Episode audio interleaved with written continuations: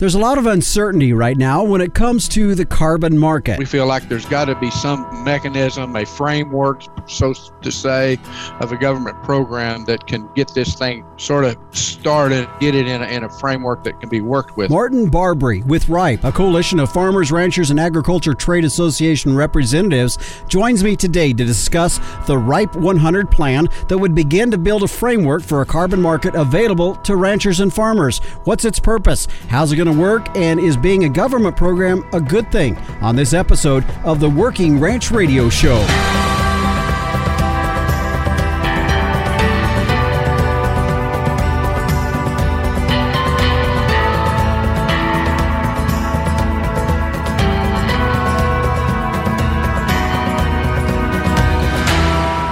And we welcome you back. I'm Justin Mills. This is the Working Ranch Radio Show, and we're glad to have you joining us on our program today. This is episode 68. And if there is something that you hear today that you want to go back and you'd like to listen to again, or maybe you want to share it across your social media platform or email wise, uh, if you go to pretty much any podcast provider out there, you can find Working Ranch Radio Show and you can find this episode. If you if there's something that you like, uh, be sure to let us know. Also, I want to tell you, this is a show that came out of an email from Gray Smith out of North Florida that had emailed me and said, "Hey, this is a group that I'm here that I know about. They're doing some stuff regarding carbon marketing.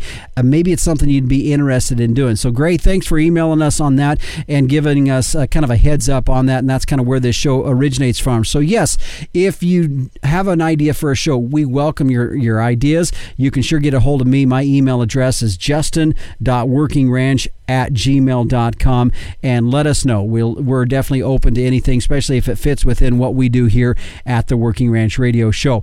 Anyways, we are glad that you are tuned here for our program today. It is going to be interesting as we get into exploring a little bit about this carbon market and this topic that really as I said, has a lot of uncertainty to it. I know there are ranchers across the country that have already taken advantage of some opportunities that are out there, but I also know there's probably a far larger number that have heard about it, wondering about it, and wondering how this is going to play out and how do how's it even going to take shape. Well, today we're going to be talking, as I said in the intro, with Martin Barbre, who's with RIPE. Now, that is an acronym for this: Rural Investment to Protect Our Environment. Is the acronym for RIPE, and we're going to be talking about their RIPE 100 plan and uh, kind of why it came about, what's the purpose of it, uh, how's it going to work, and then we're also going to be talking about because they're proposing that eventually this program be, would become a government program. We're going to be talking about that whether or not whether or not that's a good thing, but all in all, some good dialogue and some good discussion about this carbon market. Just one of the elements of it. I, I'm going to be upfront and honest with you right now. We're not going to get into everything about it because there is a lot to it, but this is a start of some conversation that I think would be very valuable for any of us that are landowners or or out there and ranching and have the opportunity to maybe eventually take advantage of some of these particular opportunities. So that will be our main feature here today on our program. Of course, in just a few moments, the Captain Tim O'Byrne will be in with this week's edition of Tim's Two Cents and meteorologist Don Day in our very last segment here today, giving us a look at what the weather is going to look like as we head into the month of May.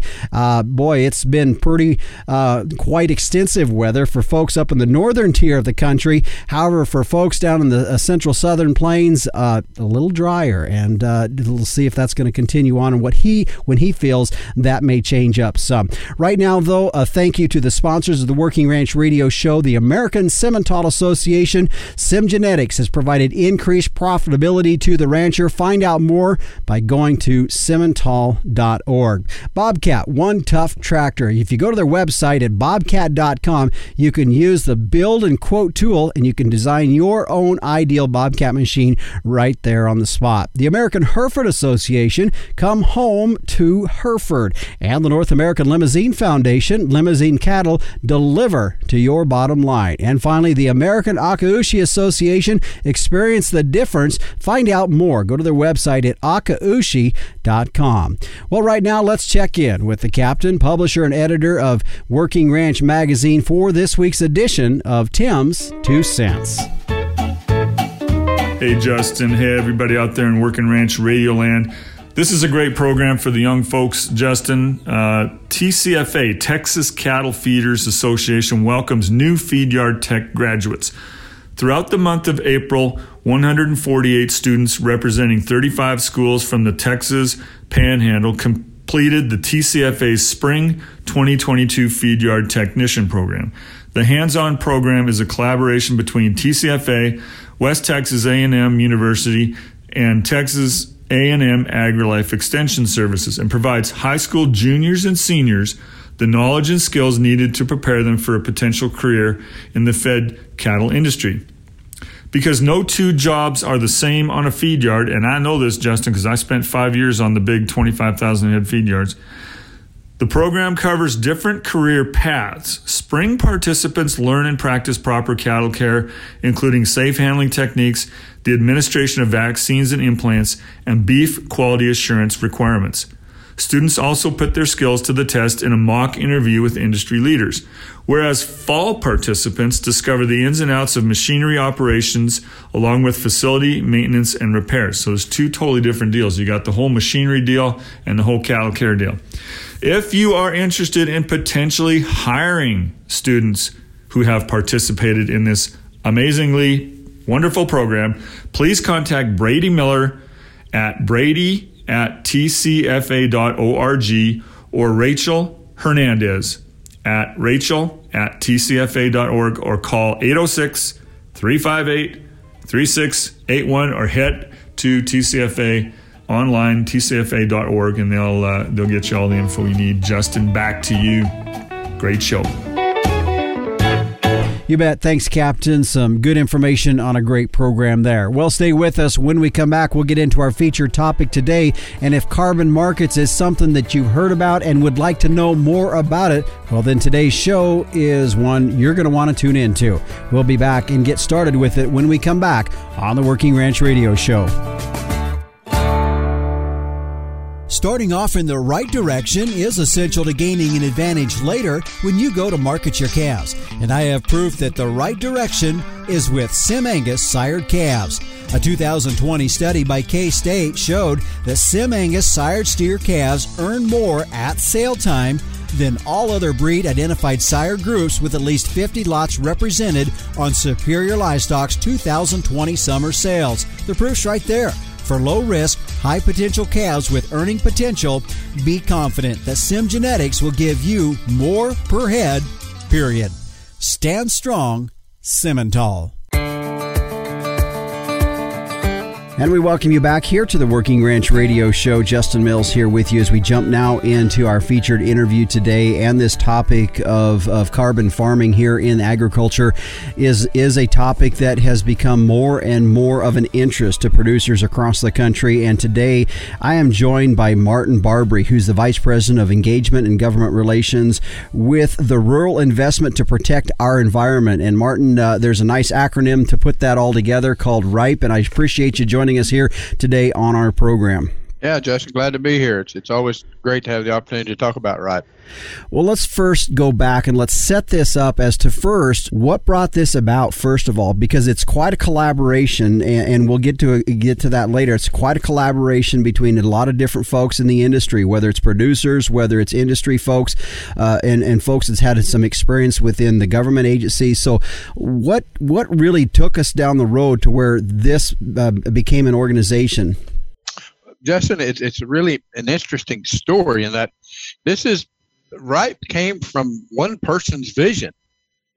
Uh, our executive director, Elisa Wasserman Drews, uh, about I don't know, maybe ten years ago, was working maybe longer, a little longer than that. But anyway, was working for a family farm group out in California at the time that, that California was implementing a lot of their climate regulations and rules, and and she saw it during that time that farmers really just weren't getting a fair shake in these deals. That they were just kind of paying the bill for what they were expected to do, and with no return for that.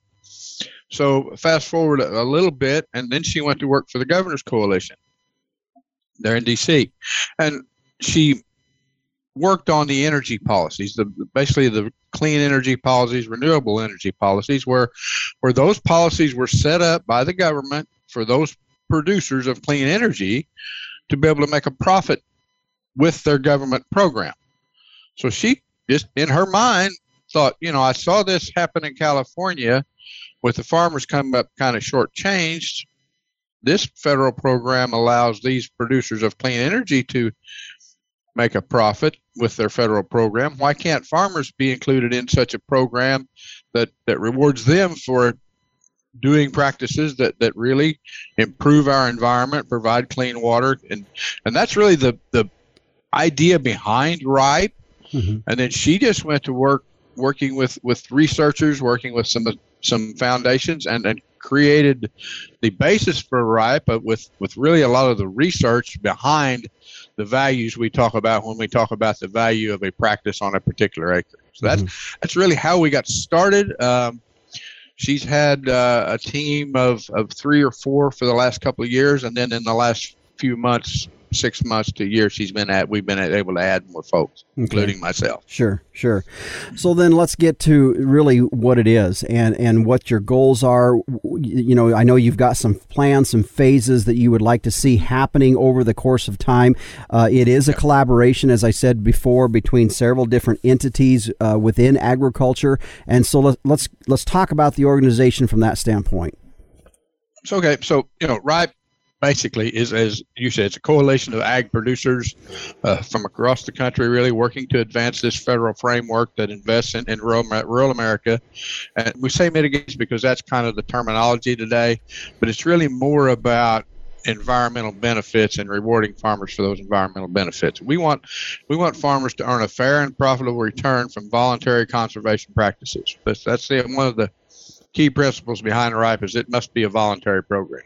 And so to distinguish us, you know, we're different from folks that are only paying for carbon farming. You know, we hear the stories. I've I've had the pitches made. You know, sign up and and one company says they'll give you six dollars if you implement, newly implement a cover crop. Well, that's great, six bucks an acre. That's really, you know, but it's going to cost me twenty to thirty or more to implement that practice. So it's a net loss for me to even join up with that program or if I if I add no till, it's another three bucks. So for nine bucks, I can no till and use cover crops, and spend sixty or eighty bucks an acre to do that. So that's really kind of where we're different from those programs.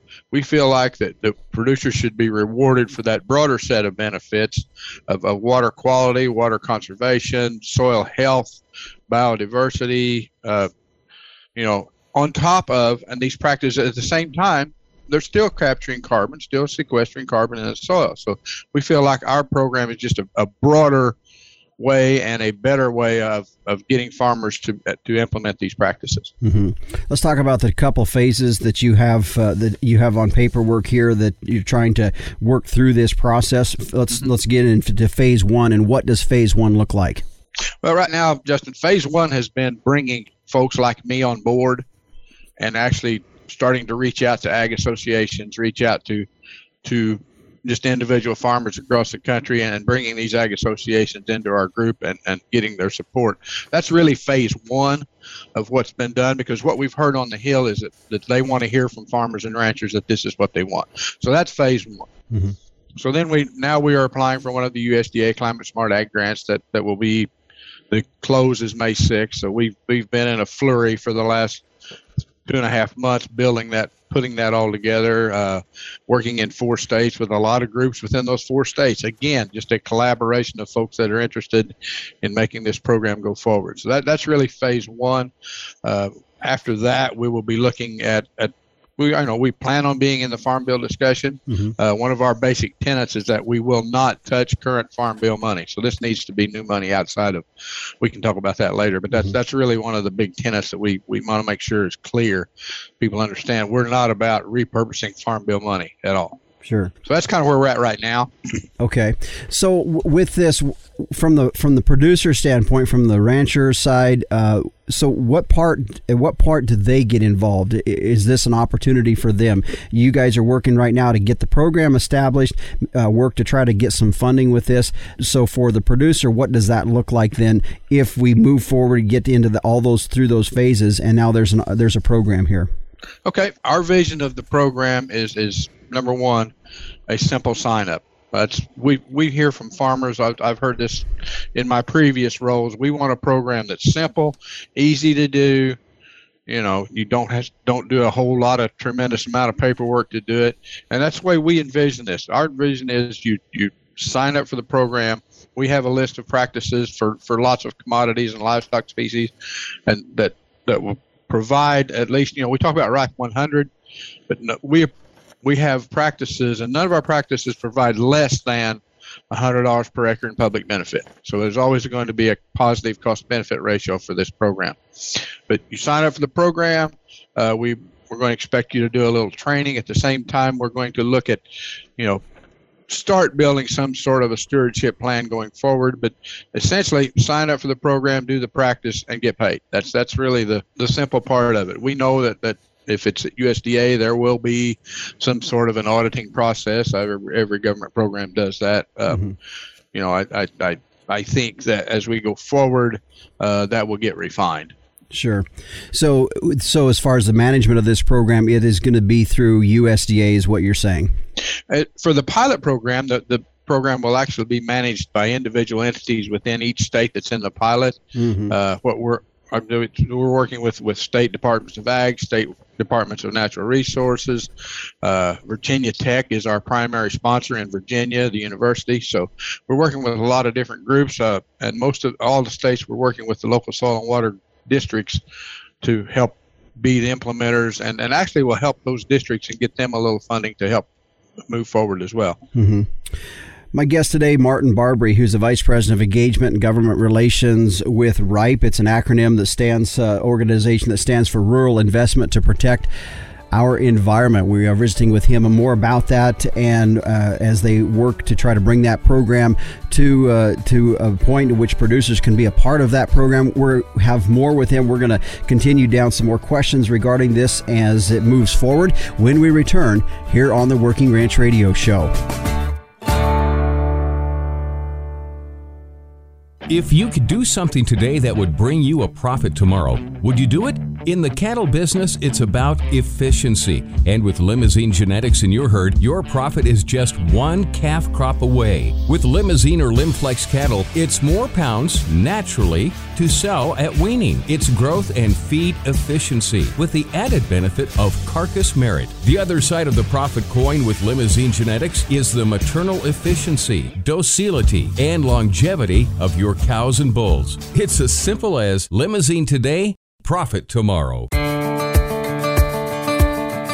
And we welcome you back here to the Working Ranch Radio Show. I'm Justin Mills. My guest today, Martin Barbre, Vice President of Engagement and Government Relations with RIPE, uh, an organization working to bring uh, some uh, some financial element to ranching and farming and the agricultural industry for the practices that uh, could be done out there in regards to carbon farming or carbon capturing in our soil.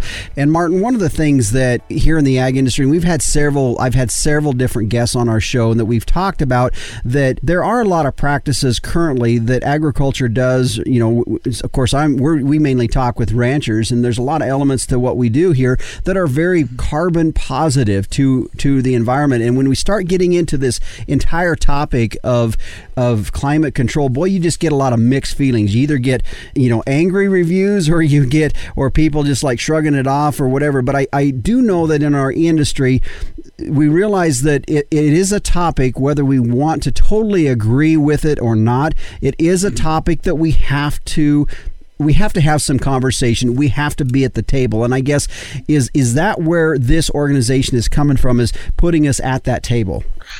Justin, you you just described that perfectly. Yeah, that that's the whole point of this. I mean, you know, there's the old adage that if you're you know if you're not at the table you're on the menu and and, and that's so true in government programs you know we, we feel like that um, and I, and I know maybe go down this path just a little bit but there's always been this concern of government programs and how they can get out of hand or how they they don't really do what they're supposed to do. We want this to be simple.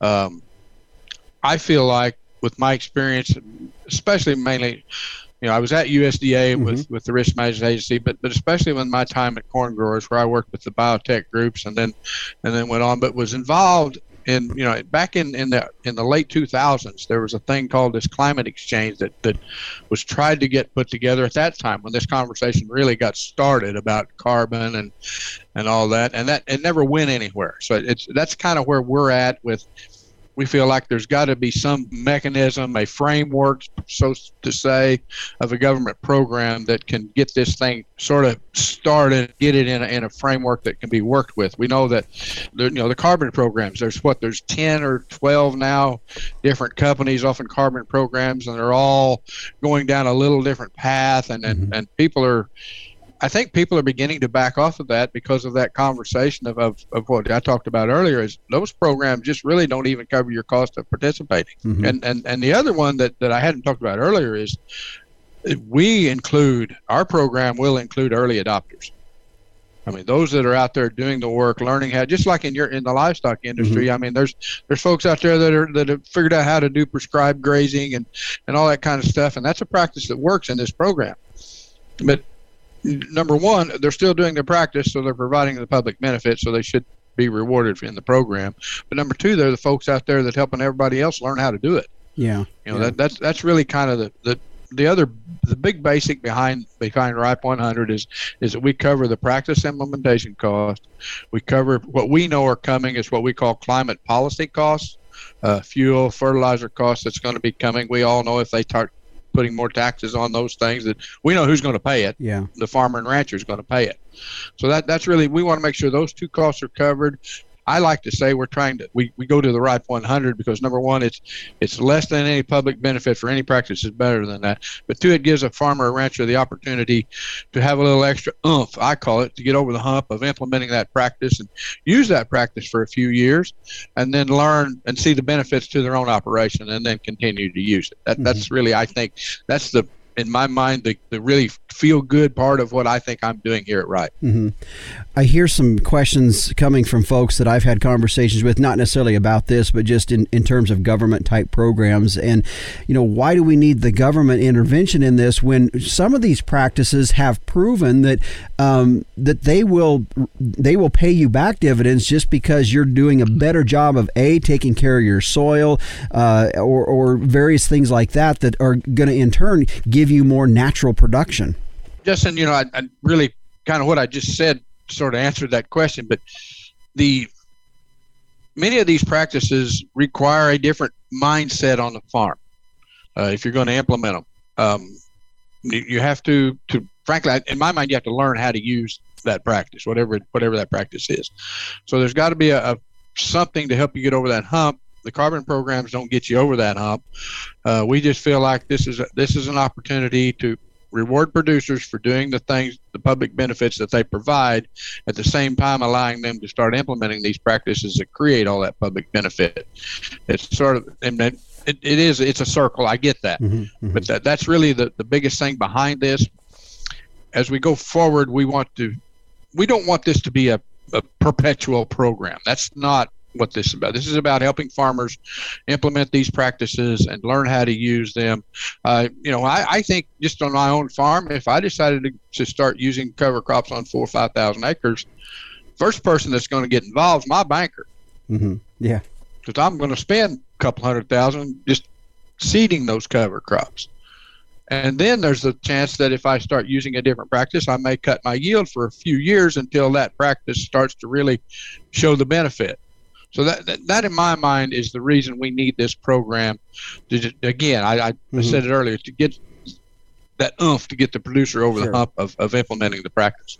Well, and, and, you're right, Martin. There's absolutely no question. Anything that I've ever tried to do that's that's brand new, whether it's whether it's uh, you know intensive grazing where you you're taking your land, you're you're paddocking that up, and there is that uh, what what I would call about a two three year period or or maybe a little bit longer where uh, you have your education is kind of coming from the school of hard knocks, and it's it can be a little pricey. So I, I can see what you're saying with that. I want to go here a little bit in regards to this being a, a government operated program, and it was a, a, concern that I raised when we, when we were kind of setting up our interview. And I, we currently the the operation I'm uh, I, live here in northeastern Wyoming, and and uh, the ranch that uh, we run on right here is pretty much kind of in the edge of the Black Hills, pretty flat. We do have a little bit of Forest Service up in the ranch where I was raised that we just started uh, taking over now. Uh, it's in the Black Hills, and one of the issues that we deal with is is getting the Forest Service and, and, and some of those folks on board with some of the newer concepts of what we're looking at, wanting to do, whether it's intensive grazing or changing a species, because the NEPA ruling was that you had to run cow calf pairs, and, and it's just and it's like, man, we are hurting our our our public land here by not allowing us to adapt some of these newer concepts. And I feel like really the folks within the government agencies are the ones that are really also going to need to be educated on some of these newer mm-hmm. practices as well.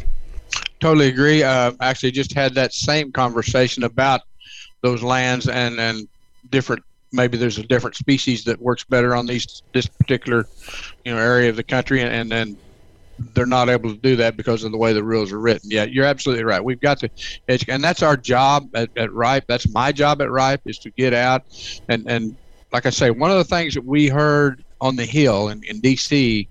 was we want to hear from farmers. We want to hear from ag associations that this is what they want. That they want to go down this road. Um, you know, one of the things we've found is, is, is the more people talk about improving water quality, water conservation, more environmental benefits, the more they talk about that versus just the carbon programs, support for a government program just goes up mm-hmm. like a rocket. Mm-hmm. Uh, we've done a survey that, and just rural Republicans. I mean, you, are talking about the conservative yeah. group. Mm-hmm. Uh, you talk about doing something on a government program for climate that supports about 39% at best. Yeah, I'll, I can see that. You start talking about helping farmers implement these practices, the support almost doubles. But then when you talk about supporting farmers to implement these environmental practices that help water quality and all that other stuff, support really goes almost, it's like 93%. Uh, this was a study done by Farm Journal Trust in Food. I mean, it's a, you know, reputable study across the country. It was done last year. So, mm-hmm. you know, that's that's that's why we know the support's out there for this program. Uh, we get it that that that it looks expensive. I get that. Uh, you know, a lot of the things that I hear is are people say, "Well, that's just impractical." Well, we sort of turn that impractical around and say, well, we think it's impractical for the things that we've just talked about. We think it's impractical to expect a producer to risk their livelihood to implement these new practices on their own. You know, you're ranching, you know what your practices will provide you in an income. I'm, I'm farming in mm-hmm. southern Illinois. I know what practices I'm using today that I can pay my bills. If I start implementing new practices, like we talked about, your banker's really going to get in, involved, and you're you end up risking your livelihood to provide a public benefit that you're not getting rewarded for. That that's really what RIPE's mm-hmm. about is reward the producers for those public benefits. Mm-hmm.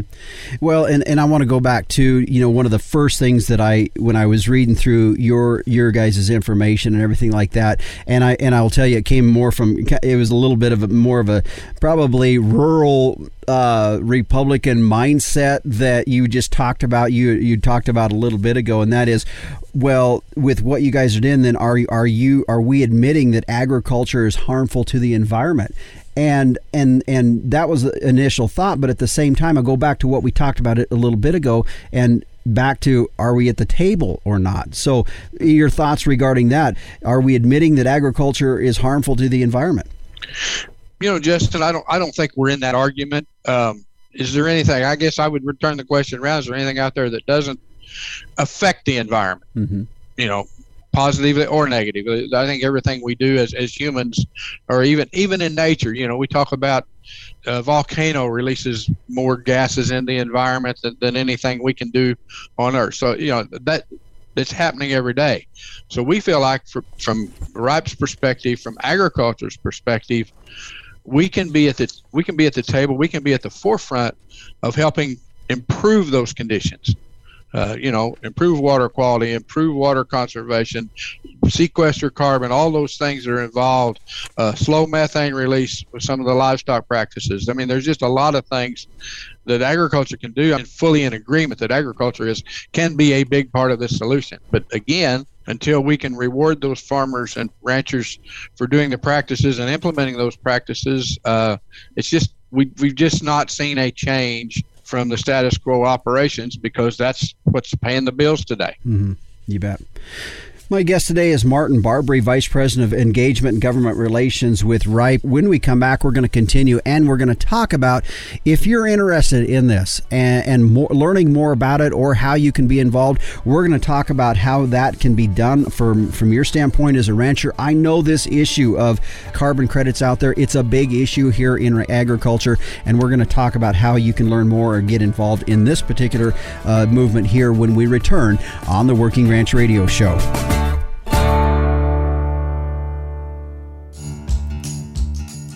Whoa, Herefords are the efficiency experts for a reason. In crossbreeding systems, Herefords boost pregnancy rates by 7% and add $30 per head in feed yard profitability. And Hereford genetics bring unrivaled hybrid vigor, longevity, and disposition.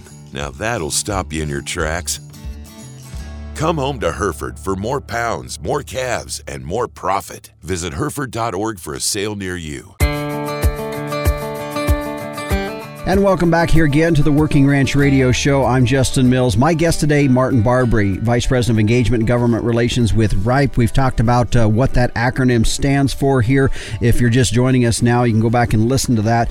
And uh, and Martin, uh, you know, really, as I as I closed out the last segment and we started talking about our interview here today, really this whole thing of, of carbon sequestration, it is a big deal and it's becoming a more popular thing here uh, in our industry, and it's a mechanism to where there is a potential revenue back to uh, the the ranchers, the farmers out there. And so, uh, fr- from the standpoint of where you guys are coming from, one of the things that I feel like I what I'm sensing in this is that yeah, there's some programs out there, but nobody's really certain how that's going to end up there's some a lot of uncertainty there and with what you're, trying to do with ripe is really to provide some framework uh, for farmers and ranchers to get started in this, but then also just just kind of bring everybody together so that we can kind of get this moving forward. Exactly, Justin. That that's the whole key, and that's that's what I do. That's that's my position here is is reach out to folks. Uh, we have a what we call an ag outreach director, Jamie Powers. Jamie's actually been with RIPE for almost three years now. So creating that positive movement out in the country, making people aware of what we're doing, making people aware. We're learning, hearing more in the just in the last two three months, really, that you you run into somebody. Yeah, I've heard it right, you know, and and before you didn't hear that. So I think we're getting we're getting the word out there. Uh, we created. Uh, a couple of different avenues for, for people to get involved. We have what we call a, a steering committee. Mm-hmm. Our steering committee is, is comprised of it's going to be up to 15 we want it to be ag associations uh, we're at about halfway there now with ag associations the rest of our steering committee are, are folks that are involved in agriculture but are serving on our steering committee as they're in, in their individual capacity. Mm-hmm. I mean, there's there's folks that are ag association presidents, past presidents, folks that are, are executive directors or presidents of, of a couple of livestock associations as well. So we've got we've got a broad group of people that are really and all all ag focused. Mm-hmm. Uh, going beyond that, and that that's really the the steering committee is really the group that, that we go to as as staff, and they help us shape and form the direction of our policy and where we go next. Uh, but then we have created what we call a farmer advisory network. And that's really where we can talk about folks that want to get involved that, that like what they hear about ripe and want to go out and, and be interested in talking about ripe uh, we would we would ask those folks to go to our website. There's a link on there to, to hook up to the fan.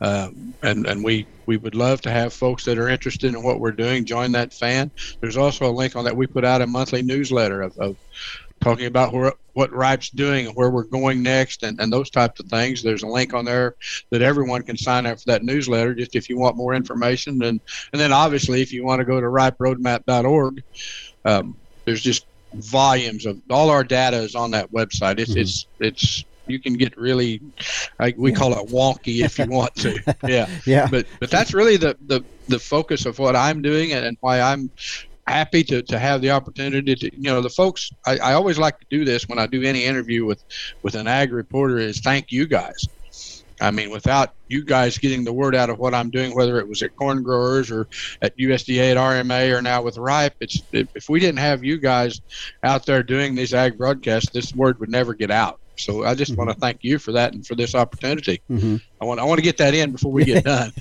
yeah.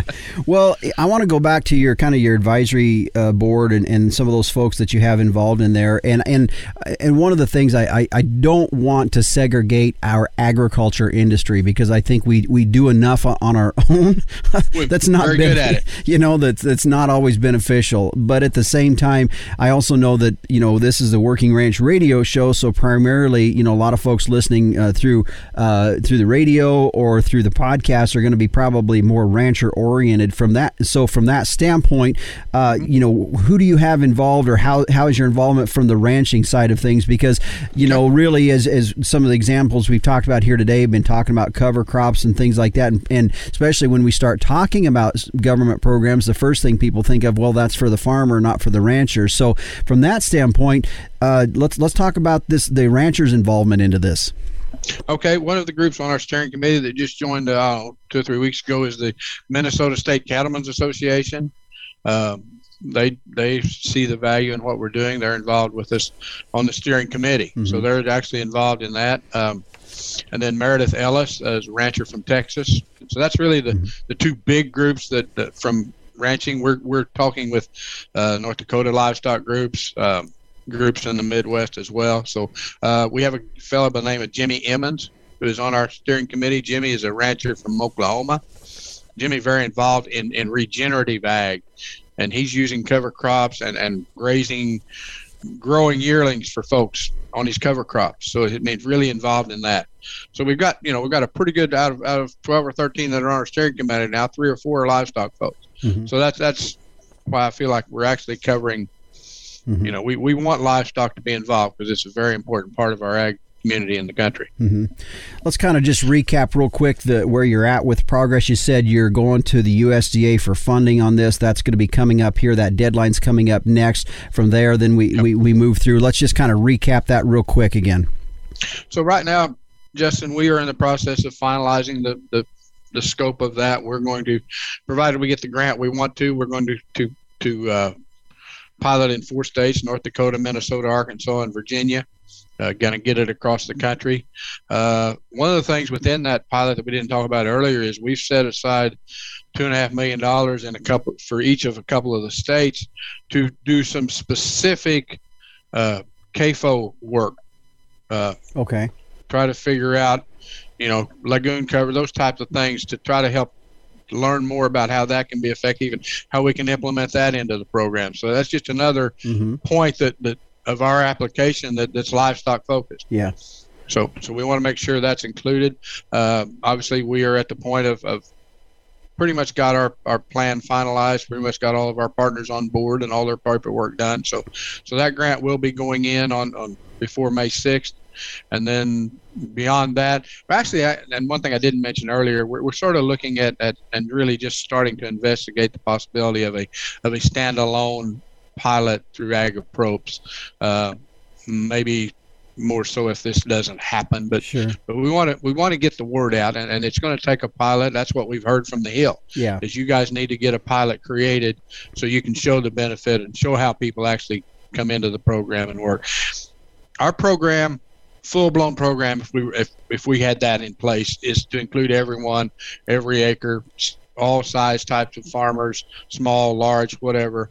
Uh, for the pilot, we will limit acreages in states just because we want to get more producers involved. Sure. sure. So, but but the whole program is include everyone. Yeah. Well, and I was that was my next question because I, I knew in that first element of it you were just going to be uh, uh there was going to be a limited number, and your goal was to mm-hmm. have uh, really anybody that wanted to be involved. And again, back to that that that would be a compensation of a hundred dollars per acre. Is that correct? That's that's and the pilot will be at a hundred dollars an acre. We realize that you know as this program evolves, if, if we get it into legislation, Congress will have the. That's one thing we've we've built this program to be scalable. So we know Congress has the final say on how much money they're going to spend on any program. So as we go forward, we will hope this program would get scaled up fully. One of the other things we're doing in this pilot, Justin, is is we're working with a group called SOAR, Supporters of Ag Research. Mm-hmm. They're a group of, of a lot of the big companies, Pepsi's, those types of companies, and they're going to look at how can private industry, and that's one of the other things we heard from the Hill, yep. is they want private industry to be involved in helping fund this.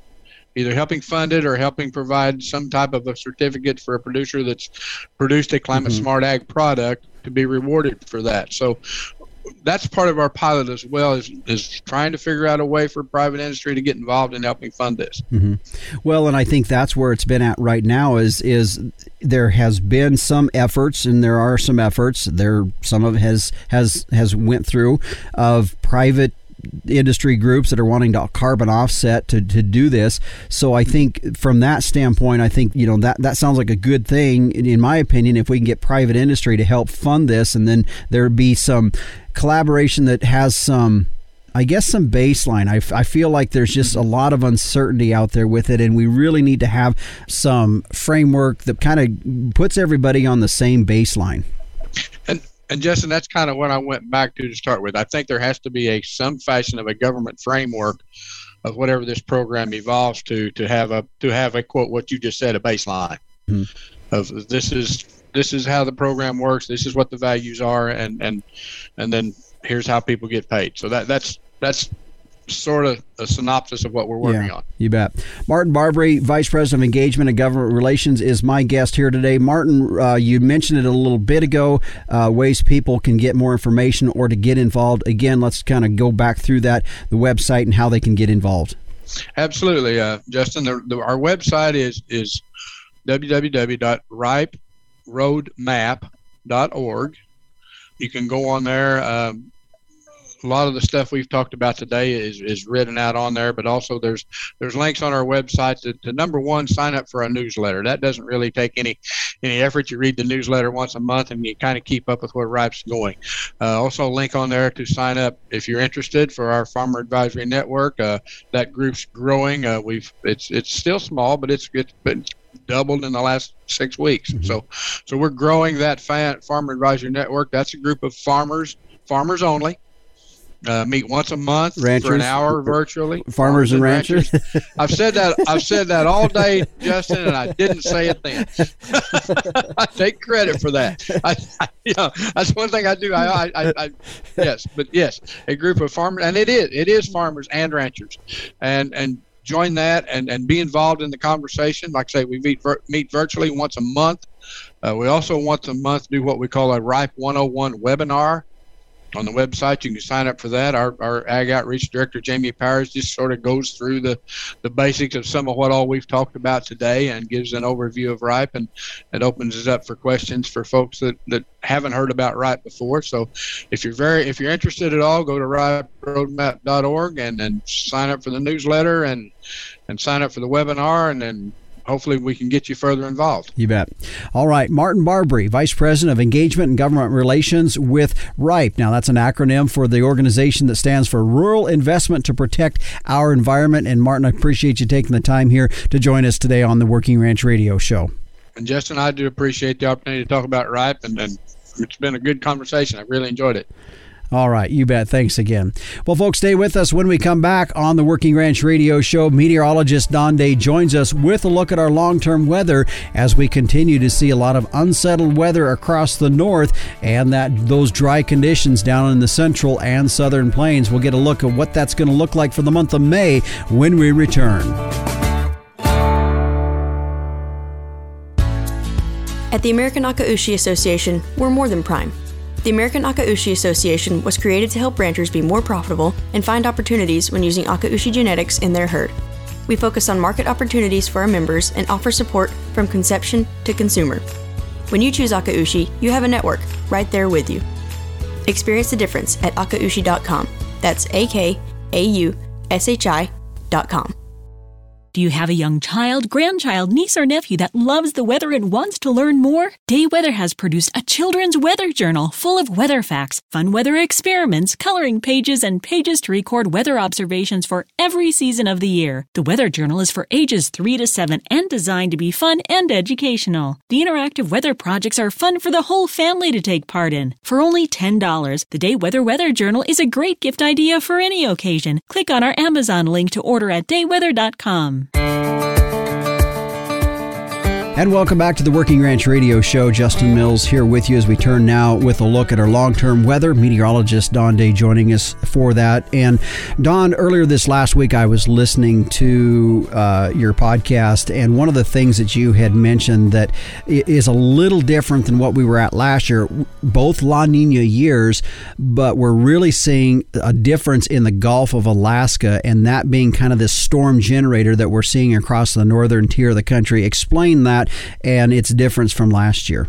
Sure. So uh, let's talk about what's going in the Gulf of Alaska right now. Up in the Gulf of Alaska. So what I'm talking about is is uh, the water temperatures off the Aleutians uh, up into the Gulf there, where Alaska meets British Columbia. Uh, that area right there is a very important location because it is an area that breeds and generates storms, and it can if conditions are right. And really, over the last five weeks or so, we've seen an area of colder than average sea surface temperatures in around that area I just mentioned. It's contrasted with an area of temperatures in those sea surface conditions that are a little bit warmer than average off to the west. And what this is doing, it's creating a temperature gradient that ends up helping it kind of a it's not necessarily causing the storms to form, but it, it's helping them. And what we're seeing is a lot of storm activity that's coming out of the Gulf of Alaska through the Pacific Northwest and going across the northern plains and is largely responsible for the blizzards mm-hmm. and the big storms that have hit the North Dakota, Montana region this weekend, parts of Wyoming. Um, and it's it's something that we did not have in place a year ago. A year ago, the water temperatures in the Gulf of Alaska were warmer and did not generate those stronger spring storms. Hence, part of the problem we had last spring into early summer with those areas that are getting the storms now that didn't get them last year. Now, we contrast that with the continuation of La Nina out in the subtropical Pacific, which is continuing to make it really hard for the central and southern plains and especially the winter wheat country to get part of these storms. So it's kind of a vicious cycle. Mm-hmm. We're getting these really strong storms across the northern part of the United States, and uh, they're getting really wet. These storms have been extremely productive at helping out some really dry areas. But the same storms that bring really good moisture to those northern areas end up causing wind storms and warmer and drier than normal conditions to the south of these storms. Mm-hmm. So it, with we, are getting about as much good as we're getting bad yeah, yeah. Uh, in this pattern. Mm-hmm. One of the things you talked about too was that as we start to see this jet stream settle down and slow up a little bit, that we might start to see a little bit more weather or moisture then falling to this more in the southern plains. We, we're seeing hints of that, and, and while we're not 100% sure it'll happen, we're seeing the possibility that as we get into the month of May, the jet stream naturally begins to weaken. It's not as intense as the seasons change. And what'll happen sometime is that that Gulf of Alaska region will still be producing storms and frontier for, for a few more weeks into early May. And what may happen, we've seen this in the past, is you'll start to see a couple of storms break off the jet stream and kind of meander slowly across the central and southern Rockies and central and southern plains. And that can, can get you into a multiple day period of cooler conditions where you can get some good rains, thunderstorms, and get some of those areas in the southern parts that are missing out on these storms right now. And then that also will lead to a little bit of a warmer temperature pattern for parts of those northern Rockies and northern plains. Um, I was just reading a, a report about all of this great rain and snow across North Dakota and parts of Montana, northeastern Wyoming. But it's been so cold this month. Mm-hmm. Uh, you need some heat to get the grass to grow. yeah, yeah. Well, that's exactly where we're in too. I mean, we've I've had to push off when I'm bringing heifers back from the feedlot because the grass isn't ready, and I'm hoping it's going to be ready by June one. Right, and, and I do think that that May is not necessarily going to be a, a really warm month, at least relative to averages. Um, it's a lot of times, and we've talked about this, these double edged swords. So if you're going to break the drought in some locations, you need these strong, intense spring storms. You just got these are the kind that help you bust up a drought. Mm-hmm. Then you get the ground a little more wet. That in turns causes evaporation that keeps air temperatures and soil temperatures a little bit cooler. So it's one of these situations to where um, ultimately, uh, at the end of the day, uh, we will see the grasses come back. We'll see those warmer temperatures come back on in, but it's going to be a going to be a little bit of a slow process. Really, this this type of pattern for the northern plains, uh, if we continue to see the coolness in May, and I think we will, uh, is going to really make summer off to a bit of a slower start for those northern areas, mm-hmm. um, the Dakotas, Montana, northern Wyoming. And if you look at some of the precipitation totals, I know they're still talking about severe drought in the Pacific Northwest, and they still have it. But we've also seen parts of Washington and Oregon and northern Idaho uh, have some wetter weather as well. Mm-hmm. Well, we hope for our folks down in the su- central southern plains too that uh, at some point they're going to get some moisture because they desperately do need it. So. Yeah, and and that is my biggest concern with La Nina being stubborn. Um, I'm I am really concerned about the I seventy I forty corridors being the last to get help, and then once you get past that second and third week of May, what you got to put your hope and faith in is that thunderstorm mm-hmm. thunderstorm season that you start to see in June and July down there to help bring rain. And if the ground is dry, it's hard to get those thunderstorms going. Mm-hmm. All right. Well, Don, thanks again for joining us here, giving us that look of what we're going to be seeing for weather across the country here as we get started with the month of May. Good talking to you. And again, that was meteorologist Don Day with a look at our long term weather. And if you're like me and you like to stay on top of what the weather is looking like across the week and coming up for the following uh, several weeks out, I would invite you to go to his website at dayweather.com and you can sign up for his daily video podcast. Well, stay with us. When we come back, we'll put a wrap on this week's episode of the Working Ranch Radio Show. We'll be back after this. Living in the country means working in the country, and that calls for a tough tractor. Well, Bobcat has 15 models in its compact tractor lineup from 21 to 58 horsepower. With the help of your local Bobcat dealer, you'll find a perfect match for your property and to do list. Get a look at all the different models at bobcat.com, and while you're there, use the Build and Quote tool to design your ideal machine. Get yourself one tough tractor from one tough animal. Bobcat. Visit bobcat.com. Well, before we shut the barn doors on this episode of the Working Ranch Radio Show, uh, a couple things here. Uh, in just a few moments, I'm going to tell you what we're going to be talking about on next week's episode. Really interesting. But first, I do want to thank the sponsors of the Working Ranch Radio Show the American Simmental Association, Heterosis Works, which is why with Simmental, it's more per head, period. Find out more at simmental.org. Bobcat, one tough tractor. Go to bobcat.com and use the build and quote tool to design your ideal The American Hereford Association come home to Hereford. Find out more. Go to their website at hereford.org. The North American Limousin Foundation, limousin cattle deliver to your bottom line. And finally, the American Akaushi Association, experience the difference. Find out more at akaushi.com. Well, coming up on next week's episode of the Working Ranch Radio Show, we're going to be heading up to our friends up north to the University of Alberta as Edward Bork will be joining me to talk talk about some groundbreaking research that they are doing there as they are working to try to pinpoint genetic traits that could increase grazing efficiency with cattle. They've got uh, about four very closed herds that they're going to be doing some extensive studies on. I'm excited to find out more about it. They're just getting started with it, but we're going to be talking about uh, why they're doing it, what their plans are for it, and how they hope it will impact our beef industry. That's on next week's episode of the Working Ranch Radio Show.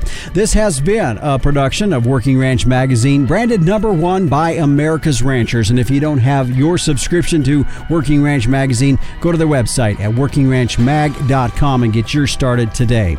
Be sure to join us right here every Saturday and Sunday at 12 noon Eastern on Rural Radio Channel 147, Sirius XM, or on your podcast provider. Thanks for joining me. I'm your host, Justin Mills. And until next time, keep your chin down and your mind in the middle. So long.